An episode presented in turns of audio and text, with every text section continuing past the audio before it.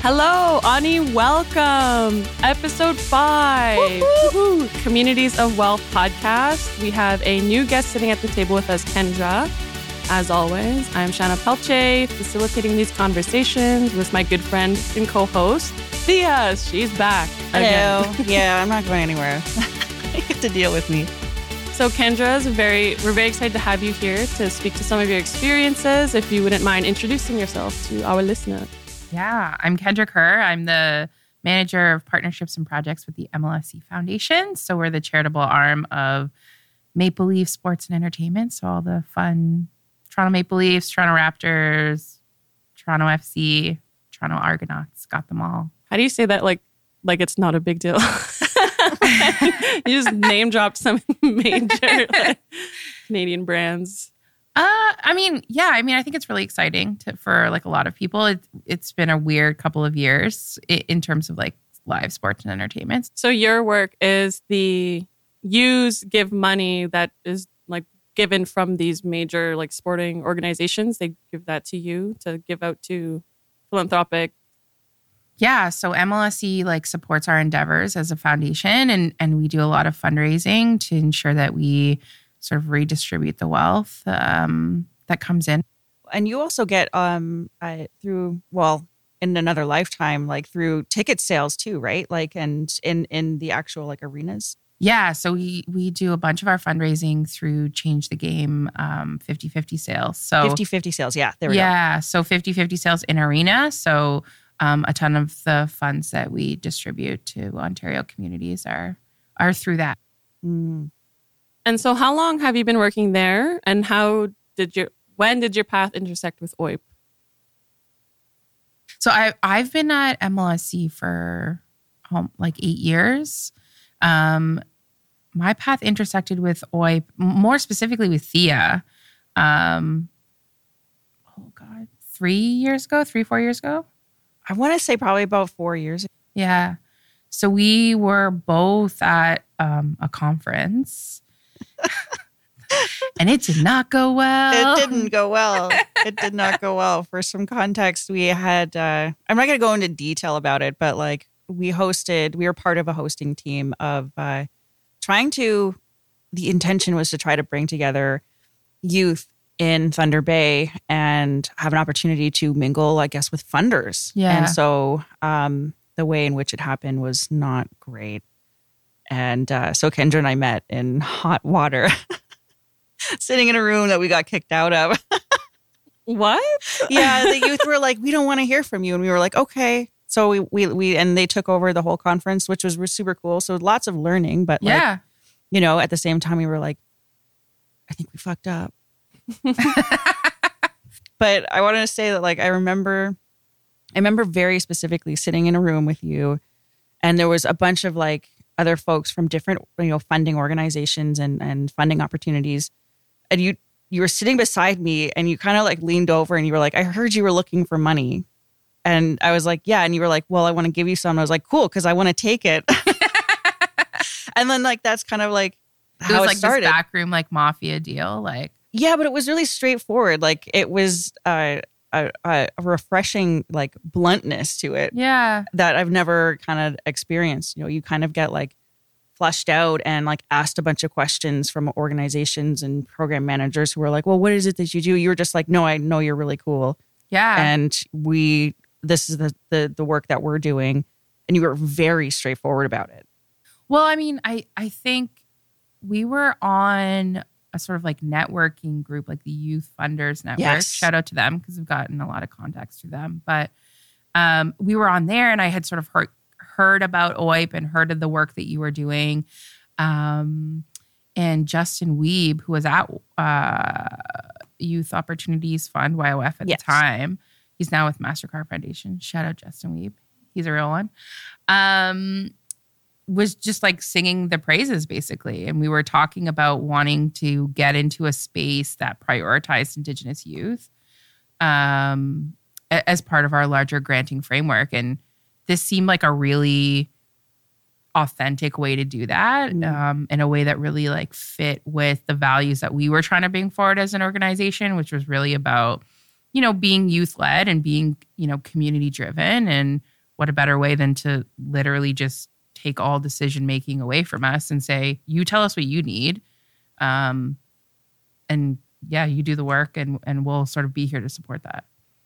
So, from your experience, is that a common approach for an, a granting group to be like, well, if you're giving us money, then you're playing by our rules versus it being the other way? Or is it usually the higher ups telling, well, if you're taking our money, then here's these parameters to which you can spend that money? Yeah. I mean, I think philanthropy in general, like if we want to like throw up, you know, the big, the big sort of, um, you know, sector itself, um, it is, I mean, let's, it's really white and it, and it's from people who have a ton of wealth and usually a lot of these foundations are from you know families who have accumulated a ton of wealth and it's it's like they're like feeling good about giving back and they get like this tax write off so it comes from this very this place of um like saviorism. Like a lot of people have talked about like white saviorism and and how that kind of intersects with with philanthropy. And i think that's still really prevalent in in in a lot of the sector. This idea that like you know, uh, organizations need to be like the gatekeepers of these funds. And like, um, you know, need to really, you know, because all of these nonprofits are just trying to like take your money and like just go off to some nice vacation. It's like, you know, we're grilling organizations on the impact that they're making without even understanding the impact they're making. Like, we want to know all of these outcomes and what they're doing and blah, blah, blah. But, you know, we're not doing any of that work. So we end up being like this this barrier between the work that's actually happening and um, what we're trying to achieve with those dollars. And so OIP, even from its early days, had a good reputation within the sector that was starting to ripple through. And yeah, I mean, I can't. I mean, for sure in that group, like in the sort of youth funders network, I tend to not like take a ton of weight from other folks in the sector because I really believe and and MLSE Foundation really believes in this idea of trust-based philanthropy and um you know moving forward not in the traditional ways of things have been done. I've never heard I haven't heard that yet trust-based philanthropy. What kind of philosophy is that or like ethic is that? Yeah, it's it's kind of like a new con. I don't know if it's a new concept. It's a new concept to me, um, but it's this idea that you're putting relationships first, um, and that you know reporting and and all of those things that you have to check the boxes to make you feel like you're a good funding organization. You can just throw out because it's all about you know building that trust between people that gets you to the information that you need in like a way more beneficial way. Well, that's it's also like less cumbersome on the grantees. You know, I think um, I think OIP itself has been doing trust based granting and supports since we we started because you know there's a lot of things that we don't do, and that was also like what was super nice about building the relationship with you over the years of like you know you you essentially treat me in the same way that we treat our grantees and that doesn't always happen. And it was really nice, really refreshing to have this relationship that was also like based on like, you know, you and I just spending time together and being completely real, you know, like there's nothing that I'm hiding. You know, I don't have like my um, you know, my radio voice on or like or my office, you know, yeah. answering telephone voice on with you and with anyone really, but like to have that reciprocated in the same way is what I envision as being like trust based, you know, philanthropy or whatever that might be, you know, because we're actually have a relationship personally. And I, I think that sometimes is not um, that kind of closeness isn't exactly celebrated. And that's strange to me because I feel like, like, if you're interested in the impact of the work and you want to move this work forward, it's like relationships is the way that you do that. You know like if you care about people as a person not just like a product of your funds um the the information and the experiences that you have are, are a lot richer you know in the ways that we've been able to like connect with different youth of oip who are doing really cool projects um, in a really authentic way that you know in my opinion didn't feel like it was tokenizing and i don't think they felt tokenized by it you you get these like richer stories um that I think ultimately like fulfill the mission that you're looking for. Yeah, and then there's less fear, right? Like 'cause if you think about it, if we're like, you know, in a sort of quote unquote like traditional relationship in terms of grantee and funder, um, you're scared to talk about when things aren't going right.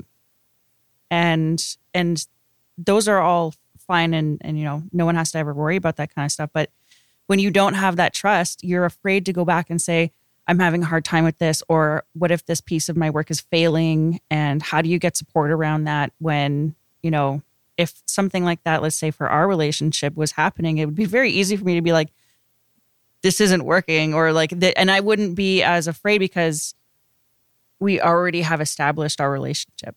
And that happened at the beginning, right? Like when we f- were first meeting, kind of figuring out how the partnership was going to work. And that's the thing, right? Like it's a partnership, it's supposed to be mutually beneficial. Um, so when we were kind of negotiating, like, okay, this is kind of like what we would normally want to like look for. Like, does this work for you? And you were like, no, this doesn't work for you. And we're like, okay, like let's figure out what does work up. for you. Um, so I think it's about like being, you know, for as from a funder, like being flexible that like not everything has to fit inside this like box that you're used to. Um, and you know, your only responsibility is to be a facilitator of that impact. Mm-hmm. Yeah, like uh, I, that happens so often too, where whatever organization it is is basing it off of what they deem as being acceptable, and that's really hard to fit into those boxes. And that's what we constantly see is like people being like, "Well, I really need this money, so I'm going to um, bend and flex myself in." you know, unimaginable ways in order to try to fit into a box that they weren't meant to fit into just to please a funder. When it's like, actually, you know, let's let's work together, mold it together, create this this thing together that feels better, that feels good, and it's work that we want to do. You know, like there are pieces and places where we are trying to figure out where because we there were some incompatibilities, but it was more about the the diving deeper into what that actually meant, you know, like where my example would be like, you know, obviously sports and recreation and those types of things where it's like, from my perspective and an OIP perspective, our youth are coming in and they're doing projects like um, trapping or they're um, harvesting medicines. And these are all physical work, you know, so there's no way you could argue that it's not but it doesn't look as traditional as like a yoga class or basketball. But it's like, but these are the ways that we need to be creative around um, uh, exploring some of these sort of ideas of like, if you looked at us outside, you might say, well, we we don't fit together. But it's like we spent so much time actually figuring out where we do and where we don't, and making it something that we both enjoy. Yeah, and and also that just kind of like makes me think about the the kind of like prescribed box that a lot of funders put um, impact in, and like it has to be impact in this way.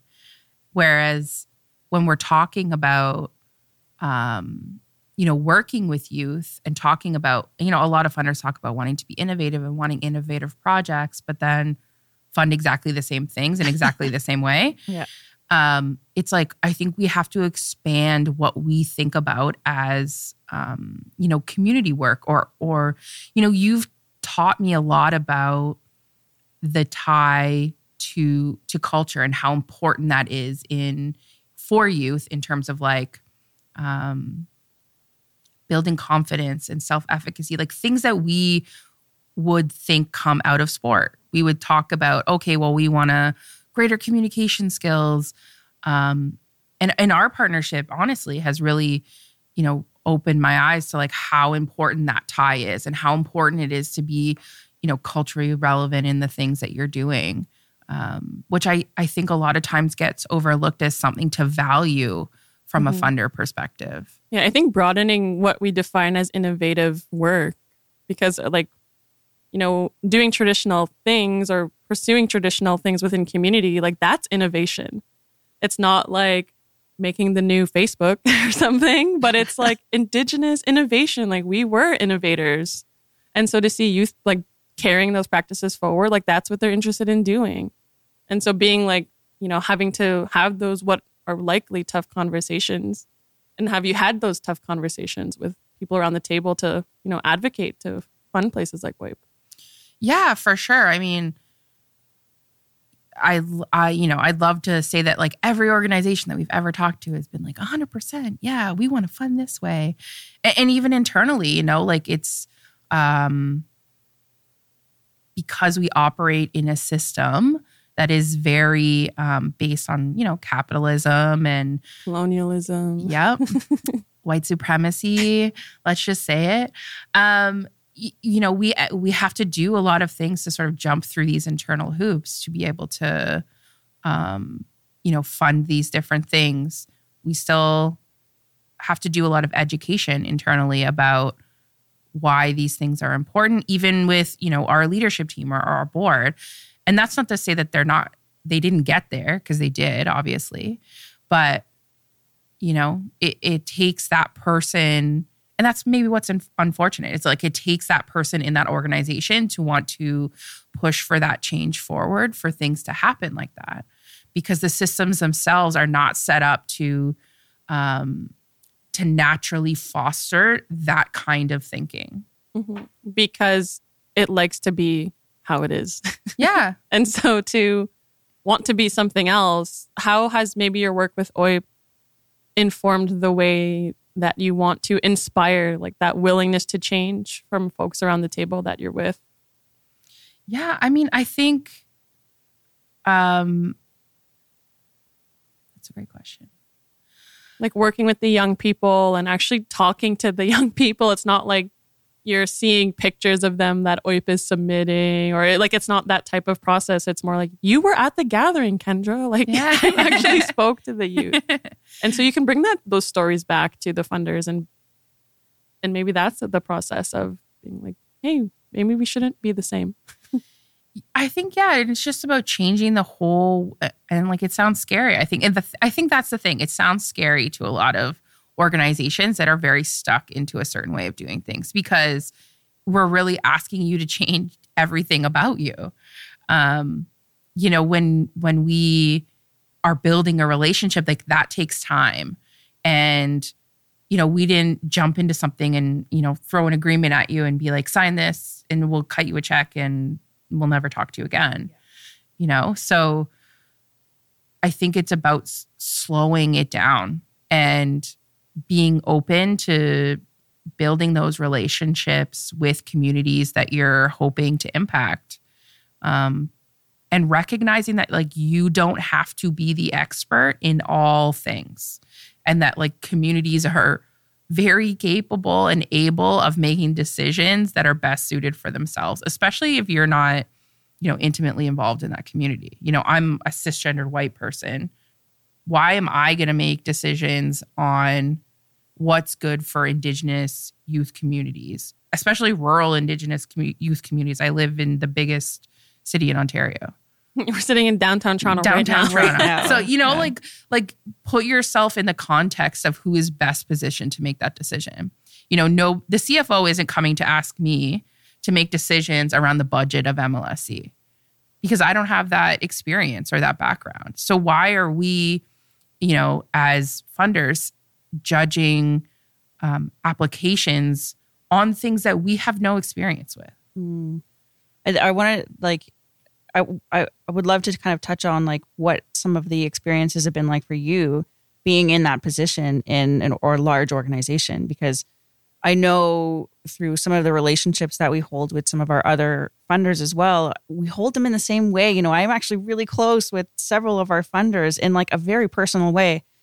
And um, I I recall having conversations of like what that tension and that pressure that you feel because you as yourself understand because you've come to our gatherings, right? You've been to these places, but there is a a board of directors. There is, you know, CEOs and, you know, people who are higher up that are not, but those are the people who are making decisions. And it's like you said, well, you're not going to your CFO and and, you know, you know they're not asking you for advice on a budget but at the same time like you have knowledge intimate knowledge that they don't know that could also help influence the way that they work Yeah.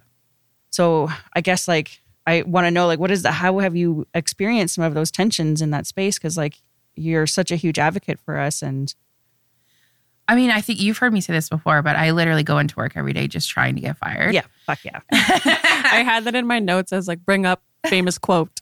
bring up famous quote and I and I say that all the time and very openly because um, you know, I have a lot of privilege in in my life. You know, I have a partner who will support me. So like if I got for, for, fired tomorrow, like it wouldn't matter. Um, I'd find another job and it would be fine. So I think there's like y- you know, you I'm haven't inspired by that. Like, it's just a job good. like it'll be fine and and i love the work that we do and i love the organization that we work for but i think um you know that that sort of tension around pushing people forward and um, having those conversations it is like a difficult one and i think you know you have to be willing to put yourself in that position of, of like potentially being fired um, risking you yeah. know, the level of risk that happens there because that's rare you know like Yeah. there's not a lot of Yeah. people who are willing and nor would anyone really expect it but when you have someone in this position like this like it's really really cool to think that there's this person who is like all in Oh, and not afraid No, and I, and I think it's because I maybe perhaps have seen the reverse, like where it is this like very like gross relationship. And I think part of that's just me as a person, you know, like I'm just very interested in in building relationships and interested in people and um and wanting to get to know them. And so, you know, been on the reverse end of of what our relationship would look like, Thea. Um in something that like feels kind of gross, like it feels very transactional. So I think, yeah, I mean, there's a lot of burden I think on people, you know, not to like to my own horn here, but like there's a there's a lot of burden on on like people in positions like mine who are trying to move organizations forward. And that's where the change happens is is with those people on the inside. Um saying, you know, maybe let's just like let's just try it here. Like let's just do this here. Um and you know, I, I'm thankful because my boss gives me like a lot of space to like do that and always has my back. So I mean, I, I mean, there's a lot of supports around that uh, that enable me to be able to take those risks and and um and push those things forward. So I'm super thankful in in that way. But um, yeah, I just think that there needs to be a lot more of that. Like, and it's good to hear that there is a person that has a similar thinking that you do in that same space so that there is an extra level of protection for you and support in that. But like, uh, yeah, you she's know, taken a lot of bullets for me in the boardroom for sure. but like, Shout out. Yeah. Shut up, Hope Bridget. you have your vest on. Shut up, Every Bridget. time you go on. you know, those are like examples I think that need to be shared. yeah, You know, because like, it's like we are like look we have one on the podcast. Like there these people exist within the sector. Use this is just an opportunity for you to find each other. Yeah. and like do you notice that there's like this tension between like work is work versus like no we have an opportunity to like make change? And you know being able to it sounds like you're a little bit more like on the right side of that to be like no like i see this work extending beyond just writing the check. Whereas it's to some people the check is the change Right. Yeah. And yeah, 100%. That sort of transactional relationship. Um I think I would I would see that that change happening because of the relationship. I mean, there's been um you know, organizations even outside of OIP that you know, we've worked with over time and we're not giving them any funds now, but we still have that great relationship. So if opportunities come up and we're like, you know, hey, this funding organization that we're connected with is looking for a, you know, youth mentorship program that focuses on black youth or or has basketball as a component. We can be like, you know what, we know this great organization. So I really see us as being kind of connectors to other opportunities too. So it's not just we're not just like gatekeeping all of these great organizations together and like claiming their impact as our own. It's like we're we're being like, how can we, you know, get these organizations the most money, connect them with the with the most rad people to create the biggest impact? Um, like, how do we amplify the dollars that we have given out? Because we give out like, you know, between eight and $10 million a year, but Some change.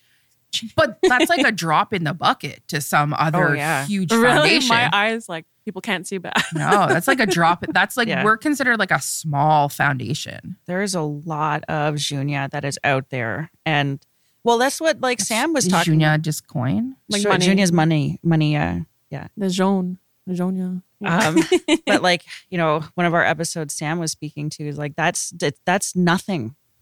It's it's crumbs, you know, a lot of the times, and so it it is like the world is a lot bigger and it goes a lot deeper, and those pockets are even deeper than you have any idea, you know. But I wanted to ask you about, um, you know, have you had any kind of personal experience, like how having this relationship with OIP and and now you know I know that you've built relationships with some of our grantees in different ways and like you know our networks together have like we have a lot of shared friends right I'm just wondering like how has that changed you or had an impact on your personal life I mean, personally, I think it's been a great learning opportunity.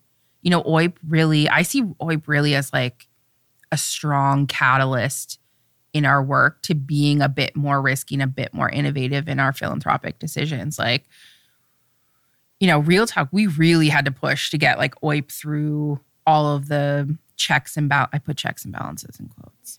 Um, checks and balances, uh, um, because we were saying, you know, we want 50% to go to straight organizational capacity. Um, and I think, you know, maybe we can jump back to that later, but this idea of funding organizations like bottom line and not everything has to be an in and out program dollars um, is like an, also an important conversation. But like, I digress. Um, but I think OIP was really the first project that we um, that we gave to that really opened the doors to a lot of the work that we're doing now, and I think built the trust even internally with our leadership team and our board of directors to be like, yes, this can be really this way of doing things can be really successful, and um, it's opened up the way that we've changed our like granting um, stream. Um, you know, we're a lot more um, explicit about who we say we want to fund and how we say we want to fund them. We have, a, you know, announced a big partnership with the Foundation for Black Communities that was literally modeled off of the relationship that we have with OIP. Um, so there's been a ton of learnings that we've been able to use from our relationship uh, to to sort of grow things internally. I think it's okay to get a little specific. So, like thinking about the audience and the types of change you want to see in the sector, like Yeah. going back into that 50% example, like why was that important to establish that? Well, I think part of that came from like just Or maybe just define, sorry, to like define, like what does that mean to have 50% go to the administrative costs? Where is that not a common practice? Or like why was that such a significant? Yeah, yeah, good point. So I mean, typically in my in my experience, and like Thea, jump in if, if it's like different for you. But in my experience, a lot of funders want to see programs go specifically towards programs or projects, like um, you know, youth impact specifically. But they don't recognize that like it takes people, it takes spaces to to be able to create that impact. And so a lot of the time, um, you know, funders leave out administrative costs. They call them administrative costs, but for me, that's like a it's a programming cost. Um, Operation for this to run, it's, like it's like in order to run the program, the lights need to stay on in the building. So like you need to contribute to organizational costs. And so that's something I've been really passionate about for a long time, but I think it was really highlighted in, in sort of our relationship when I realized like it was literally just Thea, just, you know, slinging all these grants. And I was like, how do we like support her in the increased capacity that we're going to give OIP with these extra dollars that are coming in? Like, how do we support that in a way that doesn't overwhelm you, Yeah. basically? and and that is huge too because it's like it it was just me for a while and with those types of supports now we've got a coordinator gabby who's able to support me and but we're still a one and a half person team you know she's still Yeah. only part-time and like Yeah. i think that's something that like a lot of organizations like ours are that are small you know you don't oftentimes have opportunities to help increase that baseline and help you know get paid a little bit more. Like maybe you can get a raise and also get a new laptop because yours is broken or like some of those very basic baseline things that you actually need to do the work. And that made a big difference for us because then we were also able to put the rest into our granting pool and share that out. And um, it obviously makes a huge huge impact on how we're working. And so there's a like being able to go through and have uh, access to and ours obviously we have our partnership is outlined but sometimes you're able to kind of like find funders who are also able to just give you unrestricted funds and be like okay like allowing you to make a decision on where you put that. It's like because a lot of the times you get like you get funds and it's like well it's for this very specifically only but you might need you know these materials or this thing might have happened and now you can't go or you know a lot of different kinds of factors come into play but it's like it doesn't allow you to actually be as flexible as you need to to get your work done in a good way. And uh, yeah and that's like that's really hard to, to find. It's like either you've got uh, capacity it's either for capacity or it's for grants and programming but they don't like oftentimes like mix and so having the opportunity to like negotiate that and talk about that and be real about what our actual needs are because like i find a lot of times you don't want to tell people that you need money to be paid. Right? And that happens with our grantees you know they never pay themselves. We always have to go back and say your program's great but we're going to increase it by a thousand dollars because you forgot to pay for yourself for your work. And um, you know you forgot to pay your honorariums for your elders or for your youth that are attending or whatever that might be and so there and and funders will never come back to you and tell you that you didn't pay yourself you know Yeah. like you have to you have to tell They're you like, oh, I can get all this impact for free free, free Yeah. 99 You know? Yeah, no, it's totally this true. idea of impact like it's a currency is so interesting. But like in philanthropy, it totally is. Yeah.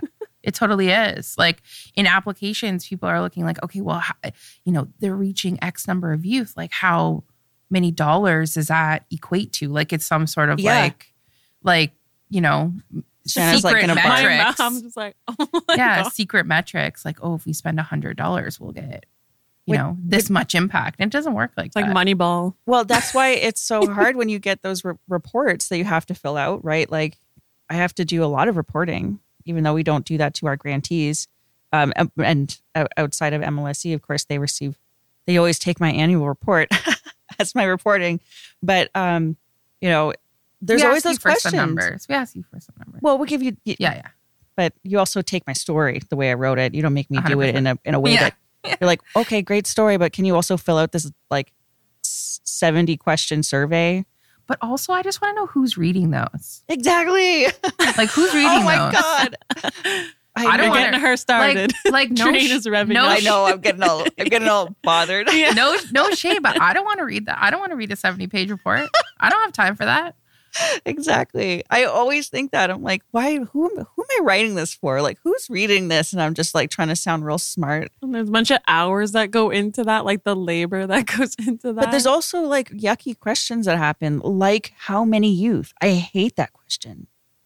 Because I'm like, okay, well, I guess I can just like, you know, here's the amount of grants we gave out. And then there's usually about two youth on that application. And then they're usually serving this way. But like, I can't really tell in a lot of ways. And so it's like, but does it matter if it was 10 youth or 30 youth?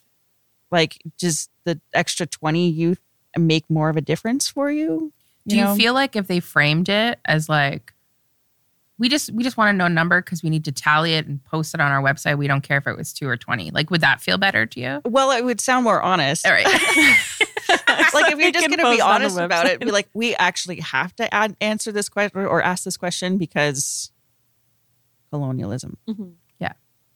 like help us jump through our hoops too. Well, uh, yeah, like, and that's part of the the trust and the honesty in these spaces. Like, we can be honest about exactly what needs to happen, what can't happen. You know, like Kendra can tell me, like, you know, this year we have to do these things in a certain way, or not that it happens, but it's like, at least I know and understand from your perspective what's going on. And we try to do that with our grantees as well, being like, I, we need to find a charitable home for you because it's the law. And so this is these are our options. And this is why we're doing this in this way and explaining those things because a lot of times it's like you're just expected to know and understand. And then you're all of a sudden you're signing a contract and you you're you're in hot water you're in trouble. And with language that probably like most youth i mean i have a trouble reading most of the like legalese that are in contracts you know? Like it's not very clear on what what that entails. And they're basically like signing their life away. Yeah exactly. There's we we don't have to we don't have those baseline questions of safety. Like how do what are the questions you're supposed to ask of these things when you're signing and and and diving into an or um, a relationship with a larger organization uh, how do you keep yourself safe in that like how do you Protect yourself. yeah what are the questions you need to be asking of yourself and of them before you sign And I remember when we were like doing our original agreement, and you know, we have standard agreements that we just legal gave us. And so we're like, okay, well, here, sign this. I don't actually know what's in it, but like, let us know. I read the heading. but- Yeah, let us know. I filled in the amount. Um, and I remember, I think there's like a there's a clause or something in there that's like we can use all the photos you send us at any time on any platform and it's on And page were- like 11. and you were just like, and no. And I was like, okay, yeah. I mean, that makes sense. Yeah. let's do that. Let's not do that. Like, you know. yeah So I think it's it's also like, you know, the learnings that have happened is because you're there to sort of advocate for those things as well. Whereas some other organizations, or if it's just like, you know, a little grassroots group, they don't know that they can say that. Yeah, You don't make it easy for people to, and we, I say like funders, philanthropy, don't make it easy for organizations to come and say, like, this isn't working for us. big time big time like you don't know you just don't know how to like say no to certain things or to also like like you said like the language is it, it's full of jargon like there's a lot of words that don't make sense outside of the sector and so if you're not part of it for years and like still i don't even know what the hell's going on most of the time there's so many prepositions like if and but so then like in between two words i'm like i don't i don't understand My- why. I felt my blood pressure rise. yeah just like "Ugh." It- heartburn but like, but then all of a sudden, like once you are like, say you're a small org and you receive like a pot of money and you're signing this contract, and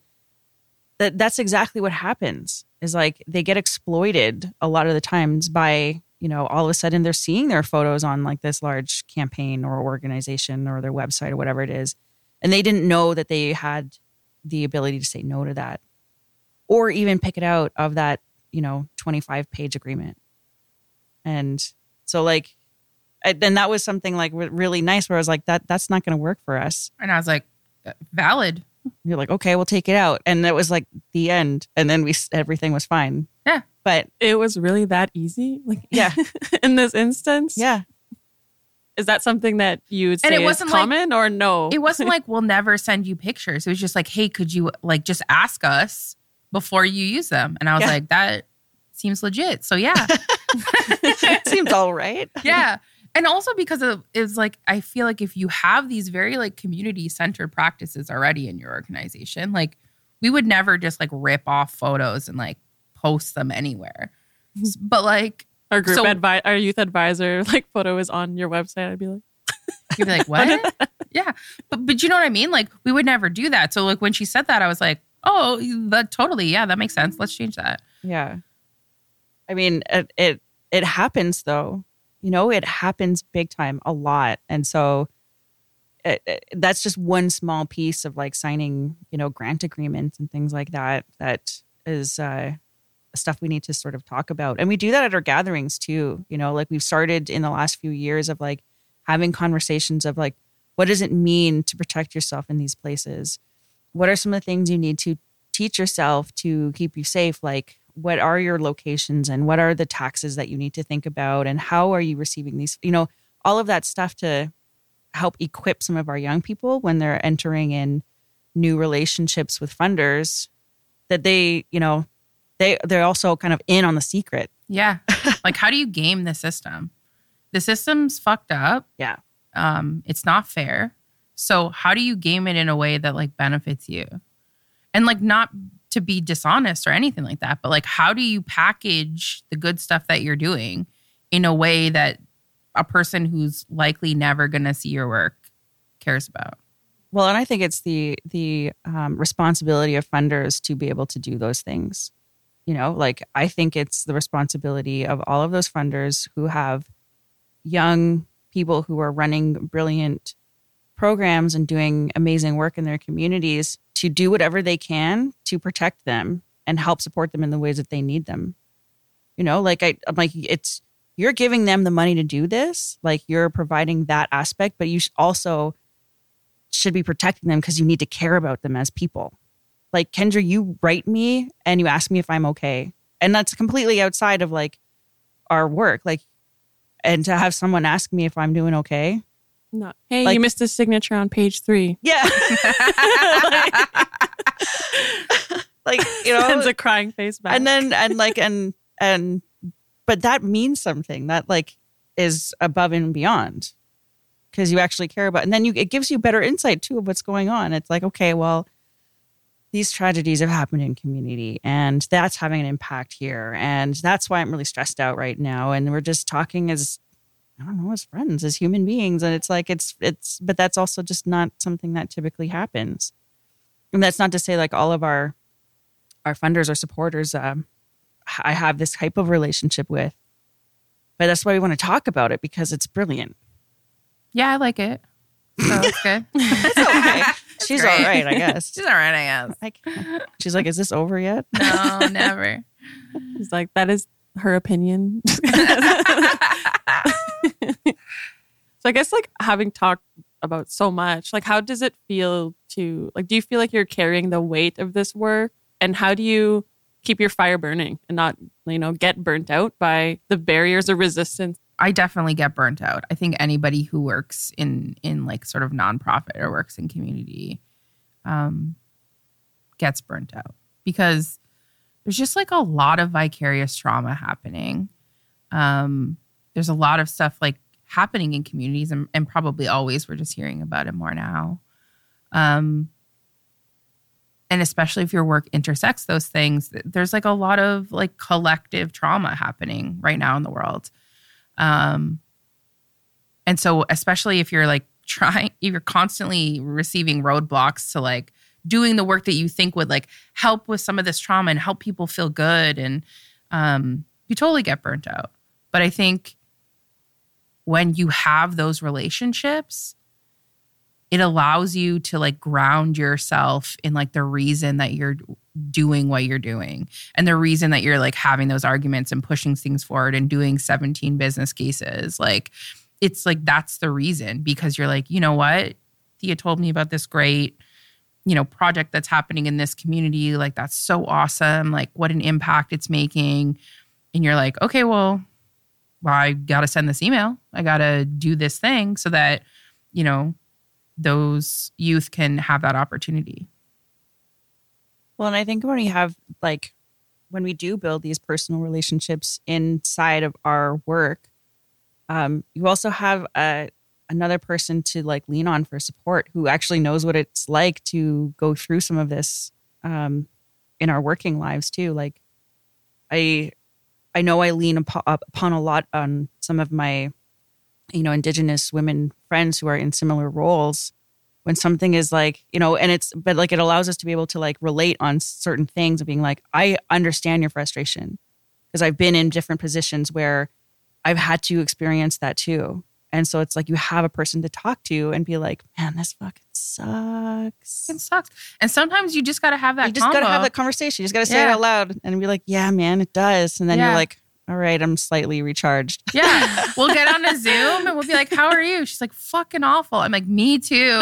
Thank God.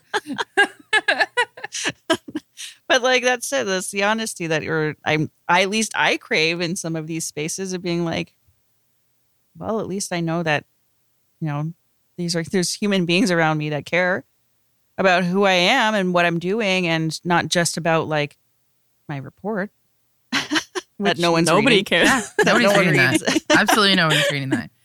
The report is such a meme at this point. I, we should create one. So we're we're winding down, you know, and I have a few more questions, but I just wanted to raise that we're sort of coming towards the end here, and you know, like what is an ethic that OIP has taught you that you really push forward in your work within the sector? And I'm hearing a lot about like relationships. I think is really the heart of what we get, where we end up in each one of these episodes. But you know, is there anything else that comes to mind that, that OIP has left you with or continues to teach you or reinforce? I think I'll probably I w- I'll go back to like the idea of the, these power relationships, these like fundy grantee funder grantee power relationships. Like we need to redefine what that looks like, and we need to reimagine what that looks like in the sector because um, I don't think it's working for anybody. Like I really don't. Um, and I think what OIP's taught me is that like we can do it so much better. And so how do we push forward to create that change where you know, funders and grantees operate on a much more level playing field. Like Well- there's a reciprocity versus Yeah. you're coming to us, and so we have all this power. It's, yeah. Yeah. and that you care about it beyond 5 p.m. you know, but like that, Yeah. I mean it. Like, you know, like it, that that matters because that a lot, a lot of the times you you are in relationship with someone who you think maybe this is great, but then they don't treat it like they treat it as a job. And for a lot of us, like it's I don't get to stop being this person that I am at five, and I don't get to stop caring, you know. And we have to think about all of these things all the time. And I want people who understand that and who do the same thing are like constantly learning and trying to adapt who they are as people, how they relate themselves in their family life, into their work life, because that will make an even deeper impact. Yeah. And then I think my second point might be just like build on that is also just like we need to diversify the sector. There's like a lot of white people giving out a lot of money and like we need to diversify it. Um, and I say that as a white person giving out a lot of money. Um, it can be like yeah, that point can be made. yeah you know like how do we um make sure that there are diverse voices in the room because like that's really where you're going to get like this um you know diversity of thought and change in the process and the way we're doing things um so yeah i'm i'm a big fan of like diversifying the sector and And has working with Thea like is that an example of that, or you mean like all the way up the ladder? everybody Yes. i agree Yeah. So we've got relationships. Like let's mix it up and change the whole thing. Let's diversify. You know, I think Start giving a shit. start about- giving a shit. Start caring after five p.m. I think that you know, it, what's one thing just to end it? Like, what's one thing that's the sector can do tomorrow? That would be like very uh, pragmatic. Like how, like it just like these ideas seem so big for people. Or how do we start? Like, where can they start? Like, if they were to start tomorrow. stop asking people to report on shit you're not going to read yeah. question your processes. You might think that they're great, but I, I guarantee you they're probably not for a large group of different people. and meet people where they're at. Like, you know, if you, you know, OIP does such a great job of making sure that, you know, the majority of barriers to application are removed. So, you know, if you need to like text in your application to Thea or call them to like fill it out or write it down and mail it in via good old Canada Post, like, like you, we need to start meeting groups and organizations where they're at and, and stop um, expecting organizations to be you know as as like sophisticated as like large banks and in terms of like the process and the way that they do things Mhm.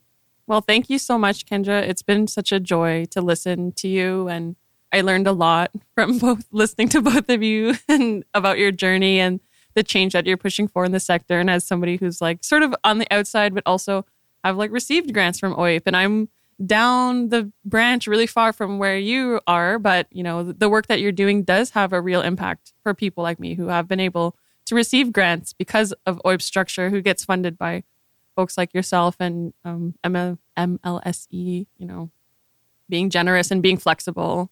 So thank you very much. Mm-hmm. Yeah, thank you for coming and for being part of this, and hopefully we'll have um, you know, this might not be the only time we call upon you to be part of a conversation, but uh, I know that we're going to be featuring, you know, other voices that are in the same roles and speaking to what that's actually like and being honest and having opportunity to be honest, um, hopefully with no repercussions. So, well, she ain't scared. I'm not scared. Well, you're not scared. Just go in and get fired every day, guys. that's that's your advice. Just get fired. Just get fired. That may be the Fine. title of You'll the episode. fine. So just get fired. You'll be fine. it's gonna be okay. All right, Baamaapii, everybody. Thank you All for right. listening. Um, oh wait, we have to do our group. Yeah, yeah. I was waiting for the group miigwetches. Our group miigwech. Okay, on three, we're gonna say miigwech. Okay, one, two, three. Miigwech. Miigwech. bomb on. See you later.